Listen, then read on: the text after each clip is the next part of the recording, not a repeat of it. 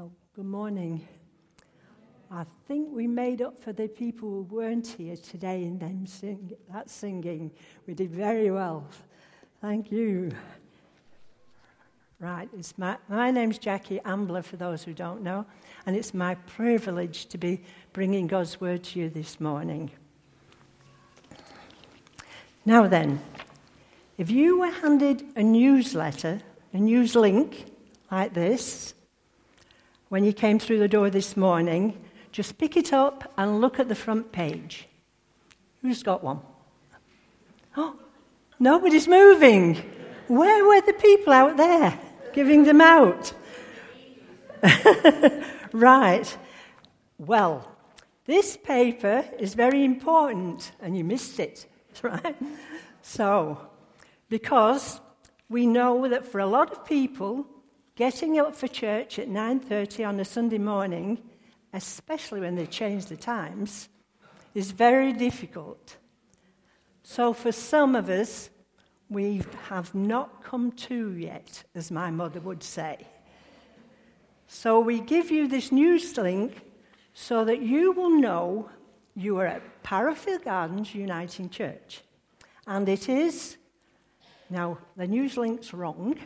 It's the 6th of October today, and to remind you of the mission that Jesus had asked us to do.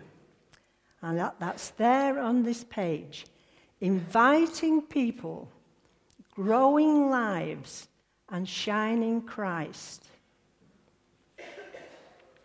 In our text today from Hebrews 13, the writer wrote to the Hebrews to remind them of their obligations to each other and to God.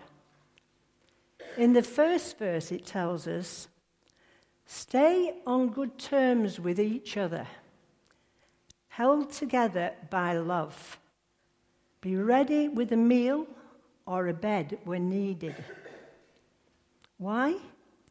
Some have extended hospitality to angels without even knowing it.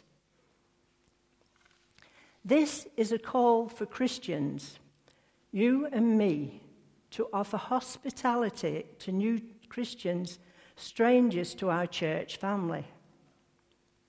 How many times have you heard Barry say at the end of a service, Go and find someone you don't know and speak to them? In April of 1973, we came to this church for the very first time. We didn't know anyone in Australia. We had just arrived. At the end of the service, a group of men had ar- arranged with Jeff to come to our home and help us with the garden because we had nothing to, to make it look nice at home. We soon found out that friendship and hospitality was the key to us calling this family our home. Romans 12, uh, 12 10 says, Be devoted to one another in brotherly love. Honor one another above yourself.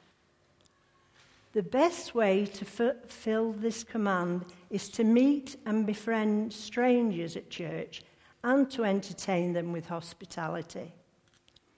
When we are hospitable to others, we really welcome Jesus. Matthew 25, 30, 35 says, For I was hungry, and I gave you something to eat. I was thirsty, and you gave me something to drink. I was a stranger, and you vi- invited me in.